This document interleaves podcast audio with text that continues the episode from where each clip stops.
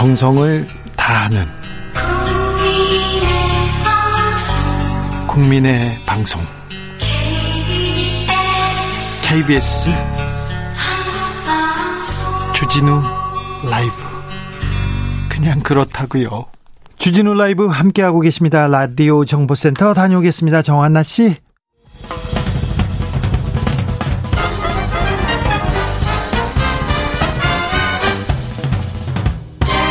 훅 인터뷰 모두를 위한 모두를 향한 모두의 궁금증 훅 인터뷰 지난해 1월 우리나라에서 코로나 첫 확진자가 나왔습니다. 아, 얼마나 두렵고 불안하던지, 아, 여러분도 기억하시죠? 그때부터 지금까지 우리의 두려움을 물리쳐주며 늘 차분한 음성으로 코로나 상황 알려준 분이 있습니다. 이제 임기를 마치고 방역반장 자리에서 물러나 학교로 돌아간다고 하는데요. 마지막으로 전할 당부의 말씀이 있다고 합니다. 보건복지부 중앙사고수습본부 윤태호 방역총괄반장, 안녕하세요. 네, 안녕하세요. 네. 아, 그동안 고생 많으셨습니다. 아유, 아닙니다. 예, 다, 뭐, 열심 국민들께서 적극적으로 참여해 주셔서, 예. 지금까지 저도 힘을 내어서 이렇게 여기까지 온 것 같습니다. 네. 코로나 초기부터 방역 업무 진두지휘해 오셨는데요. 근데 그러면 지금 지금 반장님이 떠나는 걸 보면 어느 정도 네. 우리가 우리가 어떻게 하면 코로나를 막을 수 있겠다. 어떻게 어 갈 수 있겠다 이런 확신이 있는 거죠. 어, 뭐, 지금까지 저희가 세 차례 위기 상황을 겪고 왔었고, 예. 그때마다 다른 외국 나라들에 비해서 우리는 좀 더 신속하게 안정화를 시켜왔던 국가이고요. 네. 그 과정에서 국민들께서 다 체감을 하셨던 것 같습니다. 네. 가장 가장 기본적으로는 마스크 착용과 같은 네. 개인 방역 수칙을 철저하게 예, 지키는 것, 예. 예, 이것이 가장 중요하고요. 그 다음에 저희가 뭐 방역 방역적인 사항들에 대해서는 어 지금 뭐 공무원들 그리고 의료 현장에 계시는 의료인들이 어, 최선을 다해서 지금 현재 환자분들을 여튼 치료하고 또 검사를 하고 있습니다. 예. 그래서 그분들을 믿고 어, 어 계시면 어, 충분하게 우리는 어, 극복을 해나갈 수 있을 것이라고 생각이 들고요. 또 네네. 하나는 또 하나의 작년에는 없었던 우리는 강력한 무기인 백신을 또 지금 접종을 하고 있습니다. 네. 그래서 접종이 계속해서 올라가면 어 저희들은 개인의 또 면역이 그만큼 더 높아지기 때문에 훨씬 더 어, 대응을 잘 할 수 있을 것이라고 생각을 합니다. 물박 오리님께서 고생 많으셨습니다. 다크서클 생겨가는 거 보았어요. 네. 맞아요, 맞아요. 근데 우리 반장님 노란 점퍼가 하도 잘 어울려가지고요. 그것만 봐가지고 공무원인 줄 네. 알았는데 원래는 네. 학자시죠. 그 의대 교수님이시죠. 네, 제가 학교에 있었습니다. 네. 학생들을 가르쳤습니다. 학교에서 네. 어떤 뭐 가르치셨어요? 어, 저는 예방의학이라고요. 예. 네, 예- 예방의학을 가르쳤고요. 어, 주로 감염병 쪽도 있지만은 뭐 여러 가지 어, 코로나19와 관련되어서 또 관련성이 깊은 또 학문이기도 합니다. 네. 가- 가장 중요하실 때 또 보건복지부에서 중요한 자리에 계셨네요. 네, 네, 네. 아, 자, 보건복지부 방역 총괄 반장으로 1년 5개월여 이렇게 방역 총괄하셨는데, 자, 그동안 내가 그래도 우리가 이거는 좀 잘했다. 좀 성과를 꼽아주신다면요? 네. 일단 저희들은 사실 우리나라가 기본적으로 네. 코로나19 환자 수를 줄이면서도 어, 일상생활을 조금 더 보장을 하려고 하는 두 마리 토끼를 다 잡으려고 하는 그런 노력들을 기울여 왔습니다. 네. 그래서 방역과 일상의 조화가 우리의 기본적인 대응의 기조였고요. 네. 그래서 이러한 기조들이 사실상 작동을 하기 위해서는 제일 중요한 것이 국민들의 적극적인 참여이고요. 예. 그다음에 적극적인 검사와 역학 조사인데 이러한 것들이 제대로 저는 제대로 잘 에, 이행이 되어 왔다. 그래서 이러한 어 그리고 또한 현장에서의 방역 인력들과 그리고 보건소에 계시는 분들 또 의료인들이 헌신적으로 노력을 해왔던 이러한 세 가지 요인들이 잘 작동을 해왔다고 생각이 들고요. 이것이 결국 어 일선에서 이- 일하는 중수본의 사람들이 또한 힘을 받았던 가장 큰 운동력이기도 합니다. 네. 6169님께서 한국은 코로나 대처에서 세계에서 모범으로 모범 국가로 인정받았습니다. 감사합니다. 이렇게 얘기했는데 어, 코로나 방역 정책 어, 잘 가고 있지요? 네, 아직까지는 뭐, 어, 뭐, 여느, 여느 어느 나라에 뒤처지지 않을 만큼, 네. 그리고 상당히, 어, 다른 외국에 비해서 비교를 해봐더라도 저희들은 잘 대응을 해오고 있다라고 생각을 합니다. 델타 변이 바이러스에 대해서도 대책이 서 있습니까? 어, 델타 변이뿐만 아니라 이제 변이 바이러스는 항상 코로나 바이러스는 변이가 항상 생길 수밖에 없는 그런 특성을 가지고 있는 바이러스고요. 예. 그래서 저희가 외국에서 어떤 입국하는 사람들에 대해서는 저희들이 검사도 철저하게 하고 그리고 계속 어 시설 또는 자택에서 격리를 하도록 하는 그런 조치들이 계속해서 잘 작동을 하고 있고요. 예. 물론 이제 지역 사회로 전파되는 그런 경우도 있지만은 우리나라는 아주 정확한 검사를 적극적으로 시행을 하고 또 신속하게 또 시행을 하는 그런 대표적인 국가이기 때문에 네. 지금까지 변이 바이러스가 외국에 비해서는 상당히 상대적으로는 어, 잘 대응을 해왔다고 보고요. 다만 앞으로 변이 바이러스가 계속 생길 가능성들이 높습니다. 예. 그래서 그런 부분에 대해서는 더욱더 철저하게 예, 준비를 하고 대응을 해나가야 될 것 같습니다. 반장님이 떠난다니까 걱정이 되기도 하는데 또 반장님이나 다른 분들이 다 대책을 세워놨을 것 같아서 좀 안심도 됩니다. 반장님, 아, 네. 우리는 어떤 여름을 그리고 어떤 가을을 맞게 됩니까? 좀 알려주세요. 네. 지금 현재 그 여름철은 사실은 이제 사람들이 휴가철이고 이동이 이제 많은 이제 시기이기도 합니다. 예. 예 그리고 어 야외 활동들이 많아지지만 또 무더우면 또 실내 또 장마철에는 실내 활동들이 많아지기 때문에 네. 실내에서 있던 감염 위험들이 좀 높아지는 시기이기도 합니다. 네. 그래서 예방 접종을 지금 한 인구의 한 30%는 예방 접종을 1차 접종을 받으셨지만 네. 이것으로는 좀 더 부족 좀 부족하고요. 그래서 7, 8월 동안은 어, 예방 접종을 어, 차, 어, 차질 없이 받되 실내에서의 마스크 착용 그리고 사람들이 많이 모이는 곳의 마스크 착용은 좀 더 철저하게 준수를 해주실 필요가 있을 것 같고요. 예. 그렇게 하면 조금 더 안정된 상황에서 이런 휴가를 보내고 또 9월 추석도 저희들이 잘 맞이할 수 있을 것 같습니다. 그렇습니까? 아, 학교에서요, 연구실에서 이렇게 바이러스 이렇게 보시다가 보다가 이제 코로나가 이렇게 딱 봤잖아요. 현실이지 않습니까?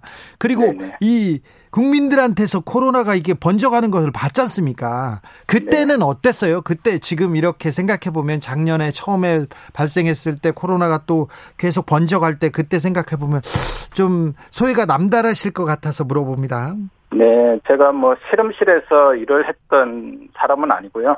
주로 이제 정책을 이제 공부했 가르쳤던 사람인데 뭐 네. 뭐 그렇다 하더라도 바이러스의 코로나19 바이러스의 기본적인 특성 자체가 감기 바이러스와 거의 유사합니다. 네. 또한 이 바이러스가 증상이 있을 때 바이러스가 배출이 되는 것이 아니라 증상이 없을 때부터 때도 바이러스가 배출이 되기 때문에 상당히 방역적으로는 대응하기 힘든 이제 어, 특성을 가지고 있는 바이러스입니다. 네. 그래서 그런 것들이 현재 현실에서 일단 막 어, 차게만 보다가 네. 현실에서 그리고 중수본이 방역총괄 반장으로 어, 근무를 하면서 최일선에서 일단 대응을 해 나가는 것을 보면서 이 바이러스는 쉬지는 않는데 예, 그리고 바이러스가 쉬지 않는 만큼 사람도 쉬지 않아야 되는데 네. 문제는 사람은 계속해서 어 피로해지고 또 어, 또 여러 가지 바이러스에 대해서 좀 허탈감을 느낄 때도 있었어.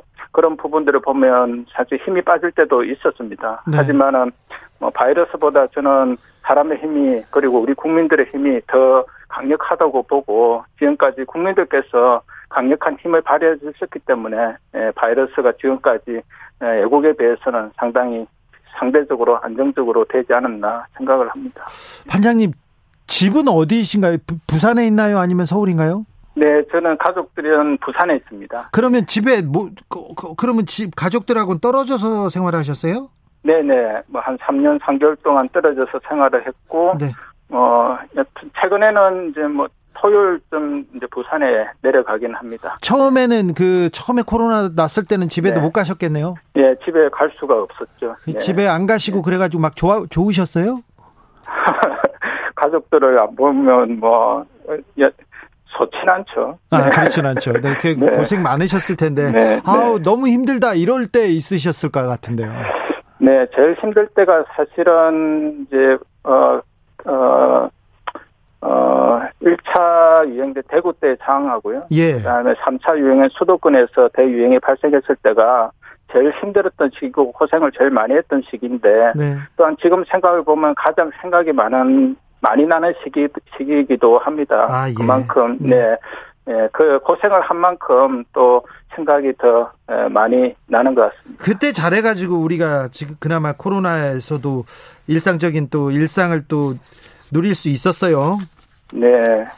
아, 고 6034님께서 아, 시원한 냉면 한 그릇 대접하고 싶어요. 고생 많이 하셨습니다. 건강하세요. 얘기합니다. 응원 메시지 엄청나게 오고 있습니다, 아, 반장님. 네, 감사합니다. 다, 네. 저희, 저는 항상 말씀드리지만 우리나라 같이 국민들께서 적극적으로 우리 사회의 어떤 공동체의 안전을 위해서 또 건강을 위해서 이렇게까지 참여해 주신 국가는 아무래도 저는 참 찾아보기 힘들지 않을까 네. 그렇게 생각을 합니다. 정부도 잘했고요. 또 의료진들의 희생, 네. 헌신 감사하게 네. 생각합니다. 네. 어, 대만 컨설턴트님도 K방역 존경과 찬사를 보냅니다. 대만 삽니다. 이렇게 얘기했습니다. 5374님 낯익은 목소리, 친근한 목소리 반갑습니다. 수고 많으셨지요. 감사하는 마음 간직하면서 이제는 목소리 잊을 때가 다가오는 거 맞겠죠. 얘기합니다. 반장님, 음, 네. 다른 감염병 왔을 때 대비한 공공의료 정책. 네. 이런 부분도 좀 준비해야 될 것 같아요. 그죠? 네, 네. 저는 뭐 코로나 퍼- 이제 저희가 이제 코로나 이후 그래 포스트 코로나 시대에 어떻게 할 것이냐라는 것인데 사실 포- 이 코로나로 인해서 우리 사회의 가장 약한 부분들, 아픈 부분들이 많이 드러냈던 시기이기도 합니다.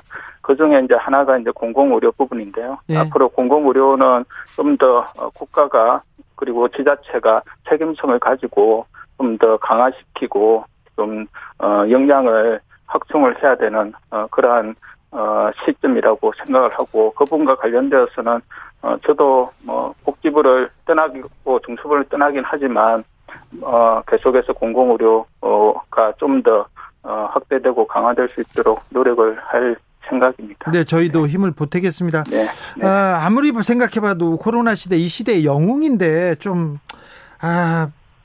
뭐라고 해야 되나 복지라고 해야 되나 혜택도 좀 더 드리고 국가에서 예우도 좀 더 해야 될 것 같은데 그거 참 걱정입니다. 마지막으로 가족들한테 일단 한마디 해주십시오. 가족이 고생이 컸을 거예요.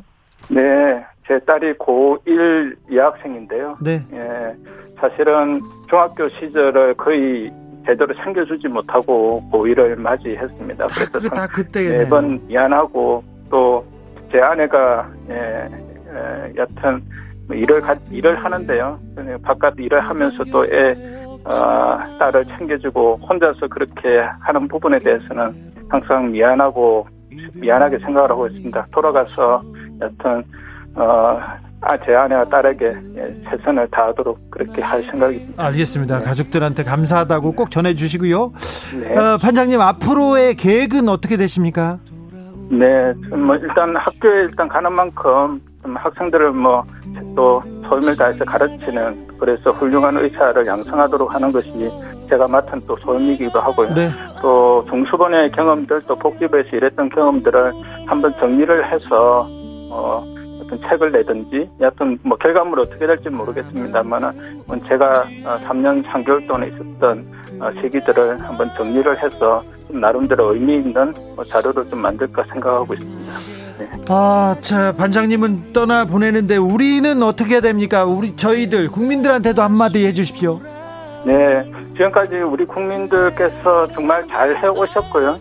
지금까지 해오셨던 것처럼 앞으로 계속해서 해 나가시면 저희들은 코로나19를 반드시 극복을 하고 우리가 바라던 어, 집단 면역의 달성 그리고 일상 생활의 회복 반드시 저는 이루어낼 것이라고 생각을 합니다. 네. 아, 국민들께 다시 한번 깊이 감사드립니다. 아, 대화, 대화 맞다님께서 윤 반장님, 저 부산 삽니다. 돼지국밥 한 그릇 사드리고 싶습니다. 얘기하고요. 조성빈님께서는 아, 3년 3개월 이분은 훈장이라도 가슴에 달아 들어야 되는 거 아닌지 모르겠습니다. 얘기합니다.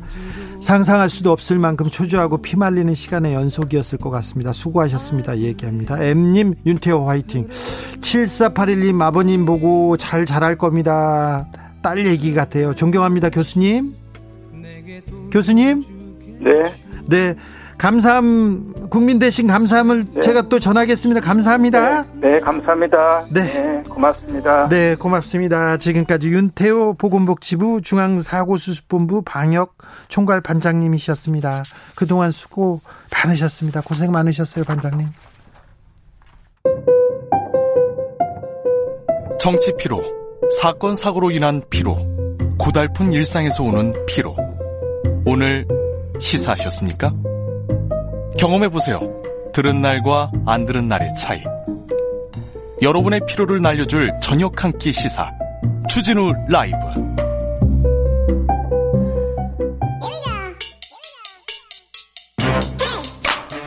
뉴스를 향한 진지한 고민.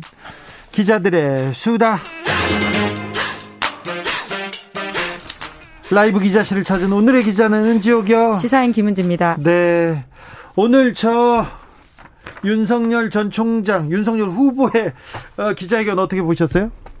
아, 네. 오늘 저는 사면 관련된 부분이 가장 재미있었는데요. 네. 왜냐하면 윤석열 전 총장이 본인이 검사 시절에 박근혜, 이명박, 이재용 이렇게 세 사람을 사실상 감옥에 보낸 인사이지 않습니까? 그렇죠. 근데 그에 대해서 사면에 대해서 우호적인 발언 그리고 가석방도 절차대로 이루어질 것이다 이런 식의 이야기를 해서 둘 다 좀 우호적으로 얘기하더라고요. 네, 그러니까 본인의 과거를 잊은 게 아닌가 이런 생각을 했습니다. 왜냐하면 네. 법과 법과 공정, 상식, 법치 이런 이야기들을 주로 공, 강조했었는데요.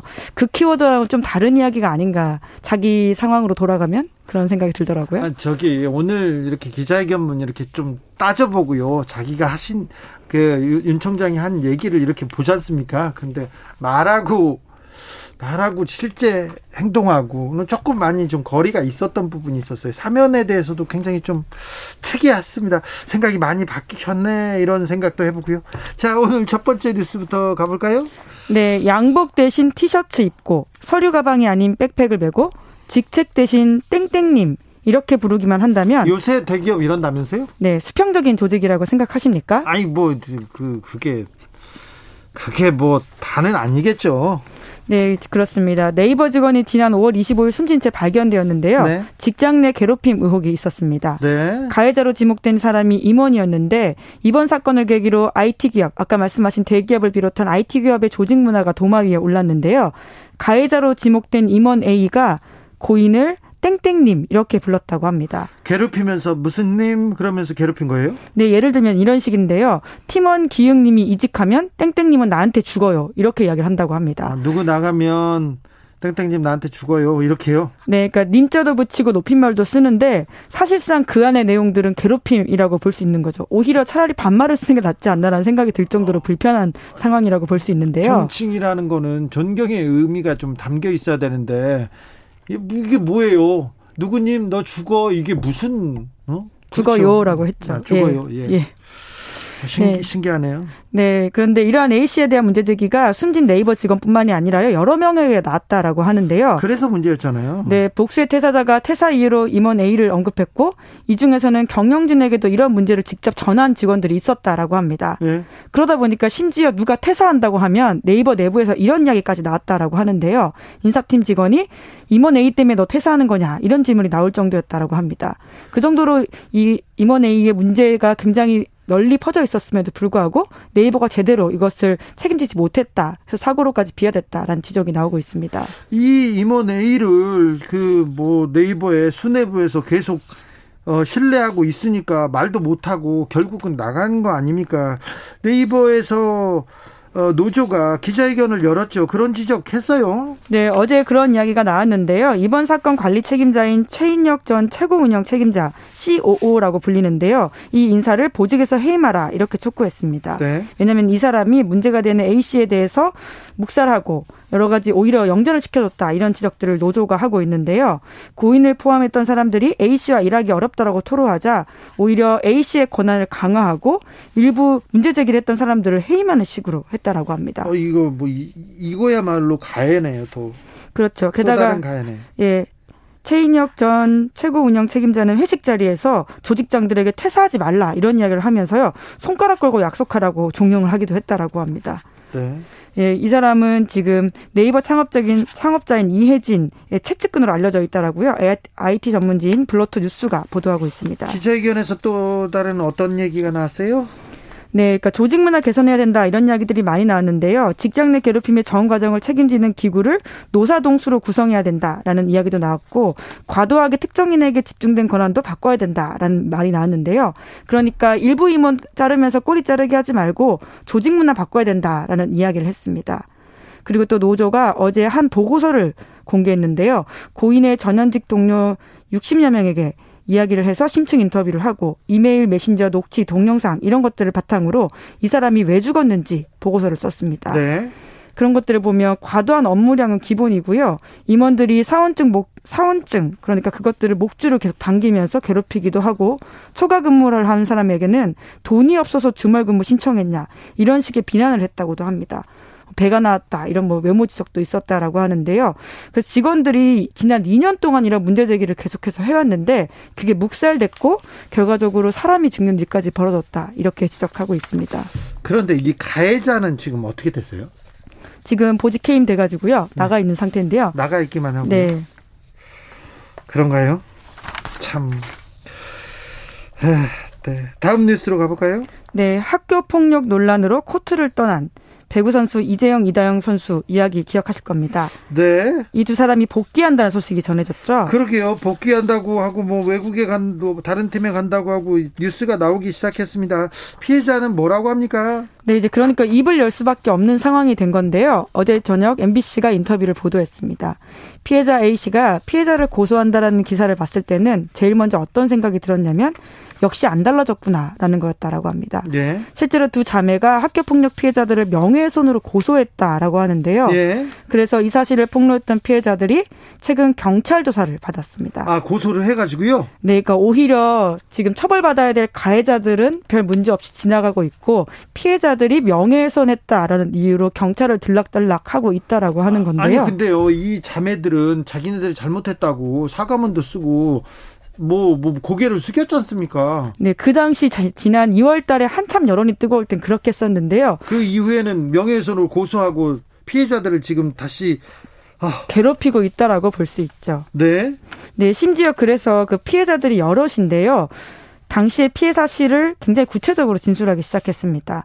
과거에 흉기를 들고 와서 목에 들이대기도 했고 피가 났다 이런 식의 이야기도 하고 있고요. 심지어 10년 전에 작성했던 그 진료 기록지를 공개하기도 했는데요. 아, 10년 전에 네, 그 사람들 때문에 자기가 이제 정신적인 피해를 입고 적응 장애 같은 것들을 알았다라고 하는 건데요. 혹시 그 진료 기록지 10년 전 기록에도 이 폭행 부분이 적혀 있습니까? 네, 이런 내용이 있다고 합니다. 신적인 존재인 쌍둥이 배구 선수 동기들이 구타를 자주 했다. 그러니까 이미 과거부터 이런 사실들을 이야기해 왔고요. 피해 사실을 호소해 왔지만 사실 한국 사회가 제대로 이것에 주목하지 못했다라고 볼 수 있는 거죠. 아, 두 선수의 복귀를 반대하는 그런 움직임도 있어요. 네. 팬들이 그렇게 트럭 시위를 하고 있습니다. 어제 그러한 시위가 열렸는데요. 한국생명보험 본사가 있는 서울 종로구에서 시작해서 한국배구연맹이 있는 서울 마포구 일대를 돌면서 트럭 시위를 했습니다. 예. 트럭 시위는 예전에 말씀드렸던 것처럼 코로나19이다 보니까 더욱더 하고 있는 시위 형태인데요. 트럭에 문구를 실어서 그 트럭을 전국에 혹은 전역에 돌아다니게 하는 방식입니다. 아무튼 뭐 쌍둥이 형제 중에 한 명은 외국에서 뛴다면서요. 네, 이다영 선수를 해외에서 활동하는 방안을 방안을 검토하고 있다 이렇게 밝힌 바가 있고요. 그리고 또 흥국생명에서는 이재영 선수는 흥국생명에서 뛰게 하겠다 이렇게 밝혔습니다. 아 그래요? 네, 이제 지난 2월달에 학교 폭력 폭로가 나오자 그때는 무기한 출전을 정지시킨 바가 있거든요. 뭐 영구 제명인 줄 알았는데 그것도 아니었군요. 네, 이제 그래서 그 당시만 하더라도 사과문 올리면서 말씀처럼 자숙하는 행보를 보였는데요. 얼마 있다가 사과문을 삭제했고 폭로자에 대해서는 법적 대응 방침을 밝혔는데 실제로 경찰에 갔다 왔다 이들이 밝혔습니다. 학교 폭력에 대한 사회적 인식이 지금 높아졌는데 이 배구 자매들 아직도 잘 모르는 것 같아요. 네, 제가 지난주에도 학교 폭력 사례들을 소개해 드리면서 가장 중요한 건 인식의 변화고 실제로 학생들은 변하고 있는데 어른들이 변하지 못하고 있다. 이런 지적들을 해 드린 바가 있거든요. 과거에는 이런 피해 사실을 알고도 제대로 피해를 인정받지 못한다라는 두려움 때문에 이야기하지 못했다가 그 가해자들이 10년 후, 20년 후에 유명 인사가 되어서 TV에 나오면 그 고통이 너무 커서 폭로하기 시작하는 흐름들이 만들어졌던 거죠. 네. 이제 그렇기 때문에 지난 2월달에 이 이재영, 이다영 자매 학교 폭력 가해에 대해서 많은 사람들이 공감한 이유였다고 생각합니다. 네. 참 다음 뉴스는요? 네. 한 줄로 요약하면요. 포털 뉴스 다 믿지 마세요입니다. 아, 네. 아, 뉴스를 다 믿, 믿으면 안 됩니다. 좀 꼼꼼하게 잘 챙겨봐야 됩니다. 어떤 내용입니까? 네, KBS가 보도한 내용인데 포털에 서비스되는 뉴스 중에서 이른바 광고성 기사를 쏟아내는 언론사들이 많다 이렇게 하는데요. 네. 사실 우리가 짐작하고 있는 바이긴 하지만 그것들을 좀 꼼꼼하게 체크해서 보도했습니다. 네.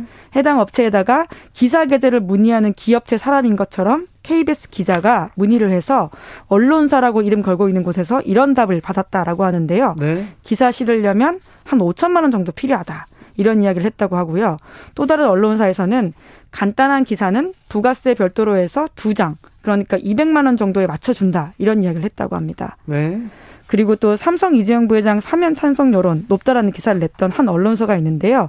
여기에도 KBS 기자가 전화를 했다고 합니다. 기업체 직원인 것처럼 접근해서 자신들에게 유리한 기사 써줄 수 있냐 이렇게 물었다라고 하는데요. 그랬더니 그쪽에서 이제 이렇게 답했다고 합니다. 사장님이나 부사장님 인터뷰를 우선 좀 해야 되고 그런 다음에 자기들이 기사를 만들어서 수십 개 단 언론사에 뿌린다라고 답했다고 합니다. 네. 그리고 나서는 그 해당 회사 그러니까 기사를 써달라고 문의하는 회사도 직원들이 그걸 좀 퍼날라 줘야 되고 그러면 일시적으로 데이터 양이 늘어서 회사에게 유리한 여론이 조성된다라는 취지의 말을 했다고 합니다. 이런 뉴스를 만드는 공장들 이런 회사들이 얼마나 있는 거죠? 네, 이제 이것을 알아보기 위해서 KBS가 네이버와 제휴맺은 검색 제휴 언론사 전체 등기를 떼어봤다라고 하는데요. 네. 그 결과 좀 재미있는 사실을 하나 발견했다고 합니다. 전직 경제지 출신의 한 모 씨 그리고 그 사람의 부인 또 여동생 이 사람이 2015년부터 포털 검색 제휴 언론사 대표 이사로 등장해서 11곳을 가지고 있었다라고 하는데요. 재벌이네요, 재벌. 예, 한 사람만 11곳을 언론사를 소유해서 일종의 여론을 좌지우지할 수 있는 상황까지도 짐작할 수 있는 건데요. 네. 현재는 절반 넘게 팔아서 네 곳만 운영하고 있다고 합니다. 네. 한 명이 단순하게 언론사 여러 개 소유한다. 이런 게 문제가 단순하게 볼 게 아니라요. 이러한 언론사가 제대로 언론사 역할을 하지 못하면서 광고성 기사를 팔으면서 거래된다라고 하는 게 문제인데 KBS 보도에 따르면 이런 식으로 팔리는 언론사들이 종합지 같은 경우에는 6억 원, 최하 금액이 그렇다고 하고요. 출입처가 있으면 더 비싸진다고 합니다. 그리고 전문지는 3억 정도에 팔린다고 하고. 아, 그래요? 이게 네. 단가도 있어요. 종합지는 6억 원, 전문지는 네. 3억 원. 자기들끼리 언론사를 만들어서 또 팔고 이런 식으로 자리를 잡게 한 다음 팔고 이렇게 한다라는 거죠. 한 산업이네요. 김문지 기자 이거 좀 취재 좀 열심히 해봐요.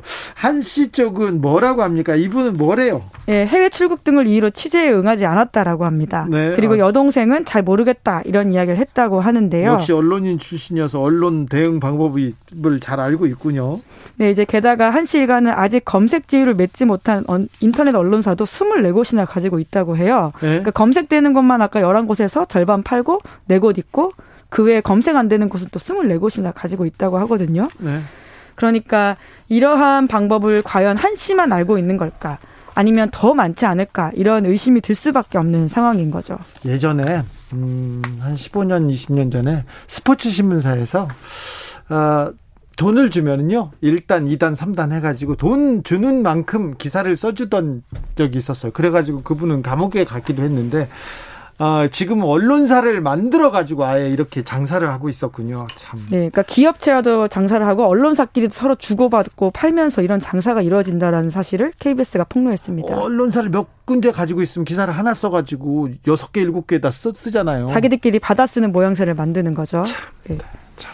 그러니까 열심히 기사 쓰고 이렇게 또 언론을 신뢰해달라고 말하는 기자 입장에서는 참 부끄러운 소식을 전하는 마음이 참담합니다. 네. 9168님께서 공정과 사면은 이율 배반적인 말 아닐까요? 그러게요. 만약에, 만약에 사면을 문재인 정부에서 얘기했다면 아마 공정을 외치면서 윤석열 후보 측에서 또 좀 다른 얘기를 하지 않았을까 그런 생각도 해봅니다. 독재와 전제를 이렇게 막겠다고 하면서 막겠다고 하면서 독재와 전제가 가장 연상되는 당한테 이렇게 철학을 공유하겠다고 하는 걸 보면 조금 이거는 조금 앞뒤가 조금 더 좀 쳐다봐야 될 것 같습니다. 검증이 필요한 것 같습니다. 3243님 형편이 어려운 동네에서 아이들을 가르치는 교사입니다. 우리 아이들 정말 열심히들 살지만 사교육 들이붓는 동네 아이들과는 경쟁이 되지 않아 입시에 실패하는 모습 발버둥 치고 숨 막히도록 달려도 보이지 않는 장벽 막히는 모습을 볼 때마다 마음이 아픕니다. 노력하면 된다는 말을 하기 미안한 순간이 많습니다. 자유로이 꿈꿀 수 있고 노력하면 이룰 수 있는 세상이라 말해줄 수 있기를 소망해 봅니다. 아, 네. 어른으로서 좀 안타깝고 미안한 마음이 듭니다. 시사인의 김은지 기자와 함께했습니다. 기자들의 수다 마치겠습니다. 네, 감사합니다. 교통정보센터 다녀오겠습니다. 이승미 씨.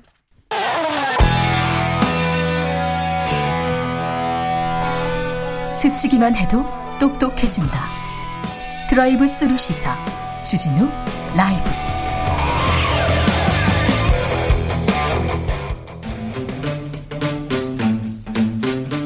2030 청년이 보고 듣고 느끼는 요즘 우리 사회 그것이 궁금하다. MZ 세대에게 묻는다. 요즘 뭐하니? 프로 게이머 출신 유튜버 황희두 씨 어서 오세요. 네, 안녕하세요. 오늘 준비한 얘기는 뭔가요? 예, 첫 번째 주제는 윤석열 전 검찰총장이 오늘 대선 출마를 공식 선언했습니다. 이것도 청년들이 관심 있습니까? 이 부분도? 예, 굉장히 관심 많이 많아요. 예. 네. 일단 인터넷 반응만 먼저 가져와 봤습니다. 좀 비판적인 반응은 뭘 했다고 대선까지 나오냐. 뭘 했다고. 예, 그리고 야당은 왜 이렇게 인물이 없냐. 뭐 뭐라는지 모르겠다. 이야기하는 게 두루뭉실하다. 뭐 주가도 폭락하지 않았냐. 뭐 이런 반응들이 있었고 예. 응원하는 반응은 대한민국이 이제야 바로 서일 것 같다. 뭐 부패 완판, 정권 교체도 너무나 당연한 시대의 외침이다. 대한민국은 부활할 거다. 뭐 이런 반응도 있었고 대한민국 부활한다고요? 자, 청년들 반응은 궁금합니다. 예, 일단 비판적인 반응은 뭐 어이가 없다는 반응들이 있었습니다. 그래서 무소속으로 출마하는 건지 그리고 또 안철수 대표에 대한 얘기도 있었는데 왜 이렇게 본업을 버리고 정치하려고 안달이냐. 뭐 이외로도 엉덩이 탐정이 대통령이라니 뭐 본인이 지금 하고 있는 것 자체가 자유인데 자꾸 자유를 강조하는 게 좀 납득하기가 어렵다. 뭐 이런 반응들이 있었고요. 예. 응원하는 반응들은 어, 오죽하면은 국민들이 윤석열 전 검찰총장을 지지할까? 민주당은 각성해야 된다. 아 민주당은 각성해야 된다. 이게 윤석열 현상이 일어난 게 민주당이 잘 못해서 그렇다 이런 얘기군요. 예, 그리고 뭐 연설 중에 얘기한 상식, 공정, 정의, 법치 이걸 그렇게 지키는 게 어렵냐며 민주당에 대한 어, 이런 비판의 목소리들이 있었고요. 네. 또뭐 작년부터 윤석열 전 검찰총장 밀었는데 기분 좋다. 뭐 역시 대통령감 맞는 것 같고 공부 많이 해온 게 보인다. 뭐 이런 반응들로 나뉘었습니다. 엉덩이 탐정 아까 얘기했는데 엉덩이 탐정이 뭐예요? 뭐 일본 애니메이션 캐릭터인데 네. 이게 그 캐릭터가 굉장히 좀 비슷하게 닮아가지고 많이 닮았더라고요. 그래서 이거 보고 그 청년들이 빵 터졌습니까? 예 특히 페이스북에 예. 직접 또 그게 이렇게 언급이 돼 있어서 그게 좀 잠깐 또 핫한 이슈였는데 예. 한 1시간 전후로 해서 이게 삭제가 됐더라고요. 뭐 예. 비공개로 전환이 된 상황인데 아무튼 이거에 대한 반응도 그래서 좀 가져와 봤습니다. 일단 비판적인 반응은 어, 되게 띄워준다. 그래서 조국 전 장관만큼 압수수색도 제대로 하고 보도도 해야 된다. 그리고 또 이게 너무 자기적인 것 같다. 이런 반응이 있었고요. 응원하는 사람들은 국민들과 소통하려는 모습이 보기 좋고 동물 사랑하는 사람들은 대부분 따뜻한 감성을 지닌 분들이 많다라며 이렇게 응원하고 또 구 태한 정치인들에 대한 물갈이가 빨리 진행됐으면 좋겠다는 반응이 있었습니다. 동물을 좀 앞세웠어요. 페이스북에도. 예, 소리. 아빠 이렇게 해가지고 사진 내면서요. 예. 그런데 청년들이 청년들이 반응할 때 윤석열 주 윤석열 윤석열 주식 이- 여기에 좀 강조되는 것 같아요. 예, 보통 그 이런 테마주 관련해서 이렇게 이야기가 핫하더라고요. 예. 그래서 오늘 또 대선 관련한 이야기가 나온 후에 테마주가 또 떨어졌다 그러니까 그거에 대해서 또 반응이 있기도 했고 아 떨어졌어요? 예, 그 전에도 뭐 여러 정치인들에 대한 이야기가 나오면서 뭐 어떤 주식을 사면 되냐, 누가 될 것 같냐 이런 이야기들이 좀 대부분 이어지고 있었습니다. 청년들이 예. 청년들이 대선을 주식하고 이렇게 연계해서 봅니다. 이거는 좀 아, 좀 전에 없던 현상입니다. 예, 물론 뭐 그런 반응들만 있었던 건 아니고 좀 반응들이 또 다양한 이야기들이 나왔는데 엉덩이 탐정 얘기 많이. 예, 맞습니다. 예, 대선이 무슨 소꿉 장난도 아니고 뭐 엉덩이 탕점 닮았다. 뭐 왕이 백성들과 소통하려고 만든 느낌인 것 같다. 그 페이스북을 두고 그런 얘기가 왕이 나왔습니다. 백성과 소통하려고. 예. 또, 또 다른 반응은 이 사람 이미지 자체가 이미 FM이기 때문에 기계 같은 인간 같은 분위기가 있어서 의외로 친근하고 어필하기엔 좋은 것 같기도 하다. 뭐, 뭐 그런 반응들도 있었습니다. 네. 최재형 전 감사원장에 에 대한 관심도 좀 있습니까 청년들이? 예, 뭐 중도 하차하면서 이게 좀 언론에 보도가 되다 보니까 이거에 좀 관심을 가지는 사람들이 있었던 것 같은데요. 일단 인터넷 반응을 봤을 때는 응원하는 거는 어, 권력의 압박에도 불구하고 이렇게 당당하게 소신을 밝히는 거 보면 일제 시대의 독립운동가들처럼 눈치 보지 않고 신념을 지키는 이들을 영웅이라고 부른다는 반응도 있었고요. 문재인 대통령의 업적이라면서 윤석열, 최재형을 탄생시킨 게 가장 큰 업적이다. 뭐 이런 반응이 있었고 또 반면 비판하는 반응도 굉장히 많았습니다. 탕평 인사한다고 정치색 구분을 안 했더니 이런 결과가 나온다. 그냥 민주당 다음 정권 때는 코드 인사를 그냥 했으면 좋겠다. 뭐 이런 음. 반응도 있었고요. 예. 또 감사원 내부에서조차 이건 너무한 거 아니냐 이런 반응들을 봤을 때 이게 과연 올바른 것인지 납득하기 어렵다. 뭐 이런 지적들도 있었습니다. 청년들이 최재형 감사원장을 아나요? 사실 잘 윤석열 전 검찰총장을 더 많이 아는 것 같습니다. 그렇죠. 지금 상황에선 이게 비중이 최재형 전 감사원장은 좀 작, 죠 좀? 예. 근데 아마 이제 앞으로 언론이 어떻게 보도하냐에 따라 또 달라질 것 같긴 한데 네. 일단 뭐 지금 응원하는 반응들도 있긴 했습니다. 그래서 어 최재형 저전 전 감사원장에게 바라는 건 윤석열 지지 선언하고 같이 정권 교체하고 뭐 대법원장으로 됐으면 좋겠다. 뭐 이런 얘기도 있고 감사원장 하다 또 대법원장이 돼요? 정치 대권에 나왔다가요? 이거 이거 참 어, 이거 뭐 삼권 분립을 그냥 어떻게 이렇게 아, 아무 말이나 그러시면 안 돼요. 네, 뭐 이해로도 스토리도 있고 명분도 있기 때문에 응원을 한다. 뭐 이런 반응들도 있었고 네. 역시나 앞서서 그 비판의 목소리들은 좀 비슷했습니다. 탕평 인사에 대한 배신을 이렇게 하는 걸 봤을 때 그냥 앞으로는 좀 코드 인사에 대해서 너무 비판해서는 안 될 것 같다 이런 이야기들이 있었습니다. 네. 그래서 뭐 감사원장이나 검찰총장이나 참 중립적인 것 같다라는 이런 비판도 있었습니다. 참 중립적으로 시켰네요. 네. 네. 그리고 또, 네. 또 인사 실패라는 의견들도 좀 있었습니다.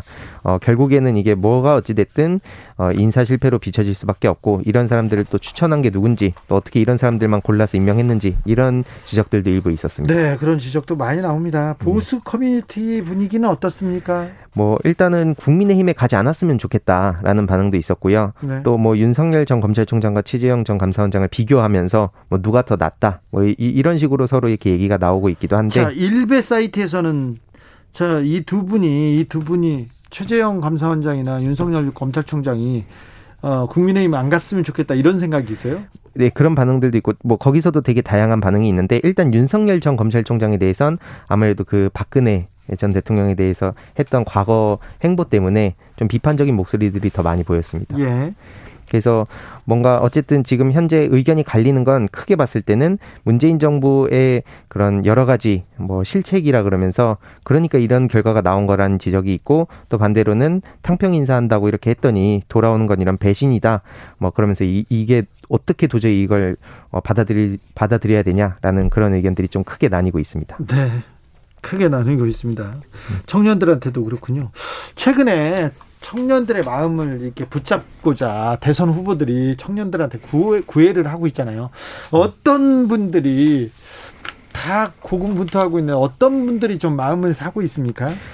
뭐 사실 대부분은 일종의 쇼라는 비판을 많이 받고 있습니다. 네. 뭐 예를 들어서 정세균 전 국무총리 같은 경우에는 힙합 패션으로 변신을 하기도 했고요. 네. 또 젊은 친구들이 좋아하는 그런 SNS를 활용하기도 했고, 뭐 최문순 강원지사는 이런 그 부캐 요즘 유행하는 제2의 캐릭터를 만들기도 했고 예. 뭐 이낙연 전 대표는 e스포츠 경기장 롤을 직접 찾아가서 이제 롤을 체험하기도 했었고요.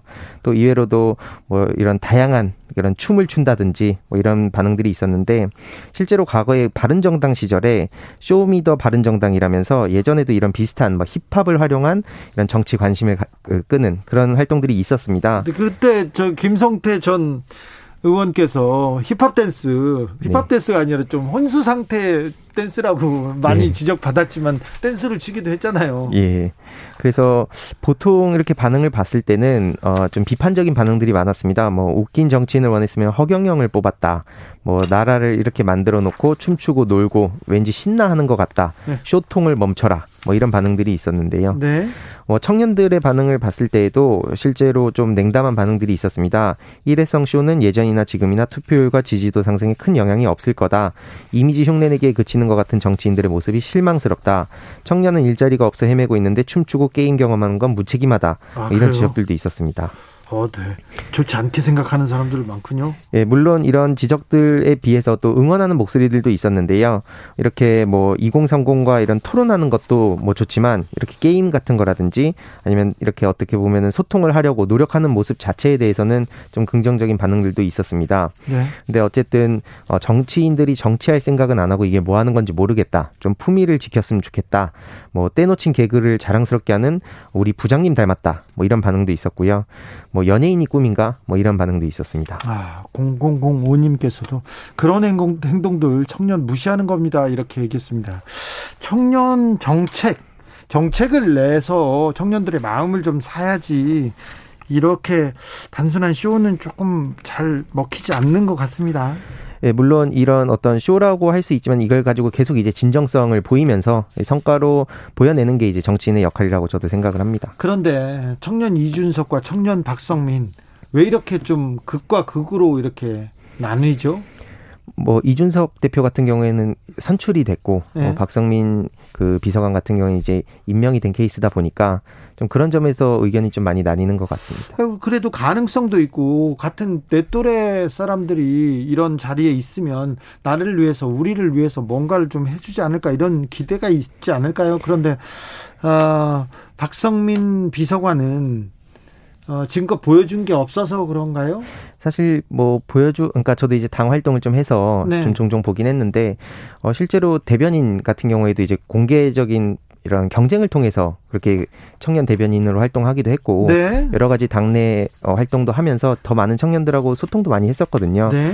그리고 또 예전에 있었던 김광진 전 비서관 같은 경우에 또 어, 청년이라고 볼 수 있냐라는 일각의 지적들이 또 있었어요. 네. 한마디로 젊은 청년이 가서 이제 이야기를 듣고 대변해야 되는 거 아니냐라는 지적이 있었는데 그때는 그랬죠. 예. 그래서 지금 뭐 박성민 비서관에 대한 뭐 여러 가지 이야기들이 있는데 어쨌든 성과로 잘 보여줬으면 좋겠다는 생각을 가지고 있습니다. 네, 네. 능력이 있는 사람이니까 어떻게 좀 보여줘야죠. 네. 다음으로는 어떤 얘기 아, 만나볼까요? 네, 5인 이상 모임 금지 기준 완화로 회식 이야기가 다시 나오면서 2030 세대들이 덜덜 떨고 있다는 소식입니다. 그래요? 지금 차라리 집합 금지가 안 풀렸으면 좋겠다. 오죽하면 이런 얘기가. 왜요? 왜냐하면 그동안 회식 자체가 거의 없지 않았습니까? 그렇죠. 이게 어쩔 수 없이 못하는 경우가 많을 텐데 그게 다시 시작이 될 것 같아요. 청년들은 회식이 싫구나. 또 부장님들이랑 윗사람들이랑 만나는 거 싫구나. 그렇죠. 이제 뭐 라떼 이야기부터 시작해가지고 네. 뭐 너를 위해서 해준 얘기다. 뭐 이런 거를 이제 술자리에 가면 자연스럽게 듣게 되고. 자연스럽게 그런 얘기는 싫다는 거 아니에요. 그리고 또 집에 가려고 하다 보면 눈치가 보이고. 네. 그러니까 이게 지금은 강제로 집에 가야 됐는데 이제 시간이 지나면서 다시 그때로 돌아가는 거 아니냐. 아, 그러니까 10시까지만 지금은 밥 먹어도 10시까지만 버티면 됐는데 이제 12시까지 붙잡혀 있어야 되고 그 걱정이 아니다 이런 거죠. 예, 맞습니다. 제가 평소에 이렇게 가끔 만나서 예. 희두 씨 보고 이렇게 낫대는 말이야 그런 얘기 안 하죠 저는. 안 합니다. 근데 저, 는별 얘기를 안 하죠.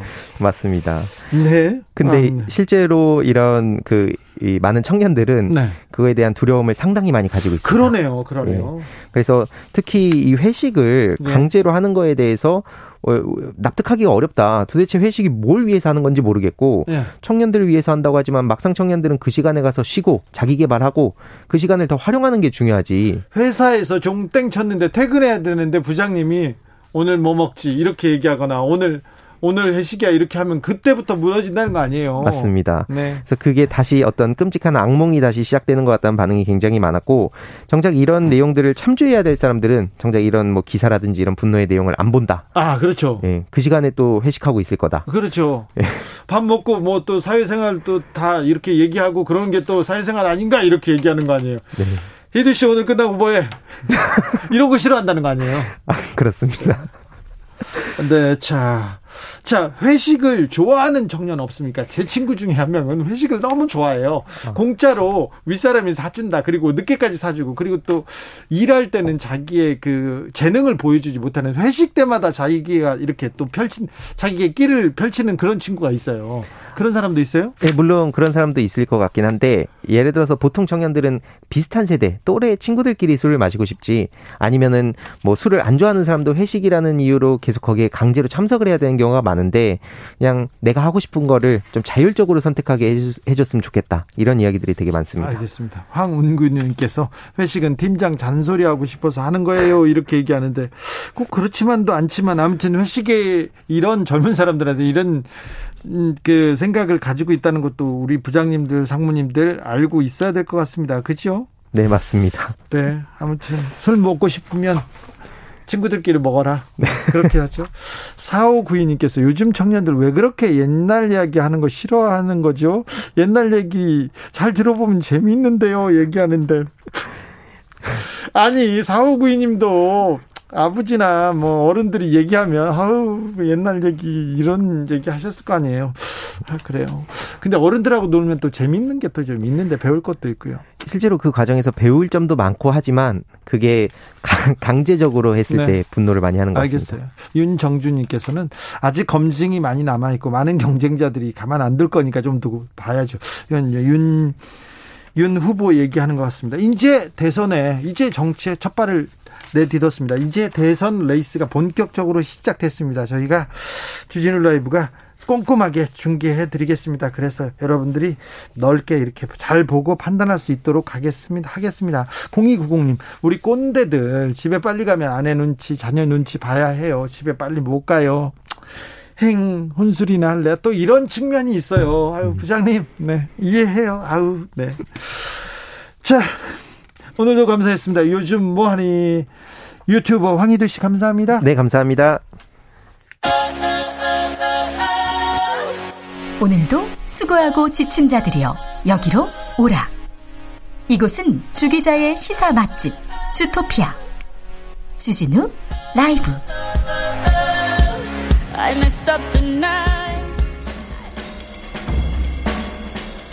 느낌 가는 대로 그냥 그런 뉴스 여의도 주필 아내 좋아하는 만두 사려다가 치매 노인의 외출 감동. 서울신문 기사입니다. 중국의 주저우시에 치매를 앓고 있는 올해 86살 할아버지가 있습니다. 그런데 부인이 만두랑 빵을 먹고 싶어요. 찐빵을. 그래서 무려 20km 떨어진 유명 만두집에 찾아가서 빵을 사려고 합니다. 근데 이 치매 노인께서 한 손에 지팡이 든 채 불편한 몸을 이끌고 그 아내가 좋아했던 그 만두집 찐빵집에 20km 찾아갔어요. 성공했어요. 무사히 만두집에서 만두를 샀어요. 아내가 좋아하는 고기 만두, 팥 많이 안고 아, 팥이 듬뿍 든 찐빵. 찐빵 두 봉지를 가득 샀는데 즐거운 마음으로 집을 향했는데 아이고 그만 치매 길을 잃어버렸어요. 그래서 다른 버스를 탄 거예요. 그래서 어 할아버지 어디 가세요 물어봐도 아내가 만두를 좋아해서 빨리 사다 줘야 돼 얘기합니다. 경찰이 왔는데도 한시가 급해 아무래도 아내가 걱정하니까 빨리 가야 돼 이렇게 얘기합니다. 근데 다행히 소지한 신분증 때문에 안전하게 귀가하셨다고 합니다. 아유 다행입니다. 할아버지 할머니에 대한 사랑이 너무 감동적입니다. 할머니에 대한 사랑 때문에 지금 찐빵 사러 가신 거죠. 무서워서 가신 거는 아니죠. 네. 아무튼 치매 관련 86세 할아버지의 감동적인 사랑 얘기였습니다. 불매 오래 가지 못할 것 No Japan 2년 유니클로엔 손님 북적 머니투데이 기사입니다. 무슨 말인지 아시겠죠? 2019년 7월이었습니다. 딱 이때쯤이었는데 유니클로 최고 재무 책임자가 이런 얘기했어요. 한국에서 불매 운동 오래 못 가. 어? 한국 그, 그 금방 끝나 이렇게 하면서 유니클로 걱정 없다고 했는데 어땠습니까? 2년 동안 유니클로 찬바람 불었는데요. 지금 다시 사람들로 넘쳐난다고 합니다. 아이고 대형 매장에 사람들 많다고 합니다. 일본 자동차 지금 다시 잘 팔린다고 합니다. 일본 술 다시 잘 팔린다고 합니다. 그런데 2년 동안 일본이 바뀌었습니까? 수출 규제 풀렸습니까? 아베, 스가 바뀌었습니까? 독도 문제 바뀌었습니까? 일본은 바뀐 게 없는데 우리가 바뀌고 있습니다. 우리가요. 생각해 보십시오. 우리가 바뀌었어요.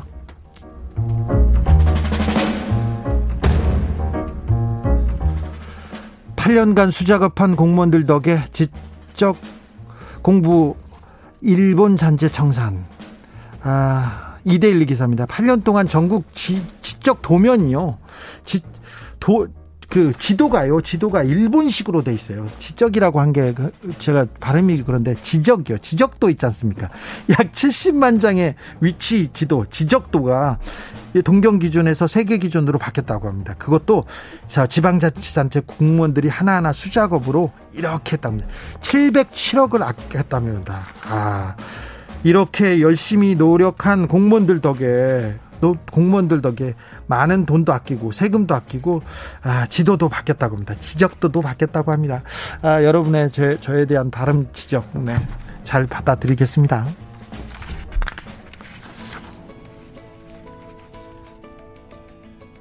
패닉의 로신한테 들으면서 저는 여기서 인사드리겠습니다. 아, 캘리포니아에 산불이 막 나는데요. 산불이 많이 막 나는데 염소가 출동해가지고 풀을 막 뜯어먹으면 마른 가시풀, 덤불 막 모조리 먹어치우면 불길이 번지는 걸 막는다고 합니다. 야, 동물하고 우리랑 잘 살아야 돼요. 그래야 기후 위기 잘 막을 수 있어요. 염소는 이렇게 먹기만 해도 참 나를 지구를 위해서 많은 일을 하는구나. 우리도 열심히 해야 되겠다. 이런 생각을 해봅니다. 아, 비가 옵니다. 그러니까 조심하시고요. 저는 내일 오후 5시 5분에 돌아오겠습니다. 지금까지 주진우였습니다.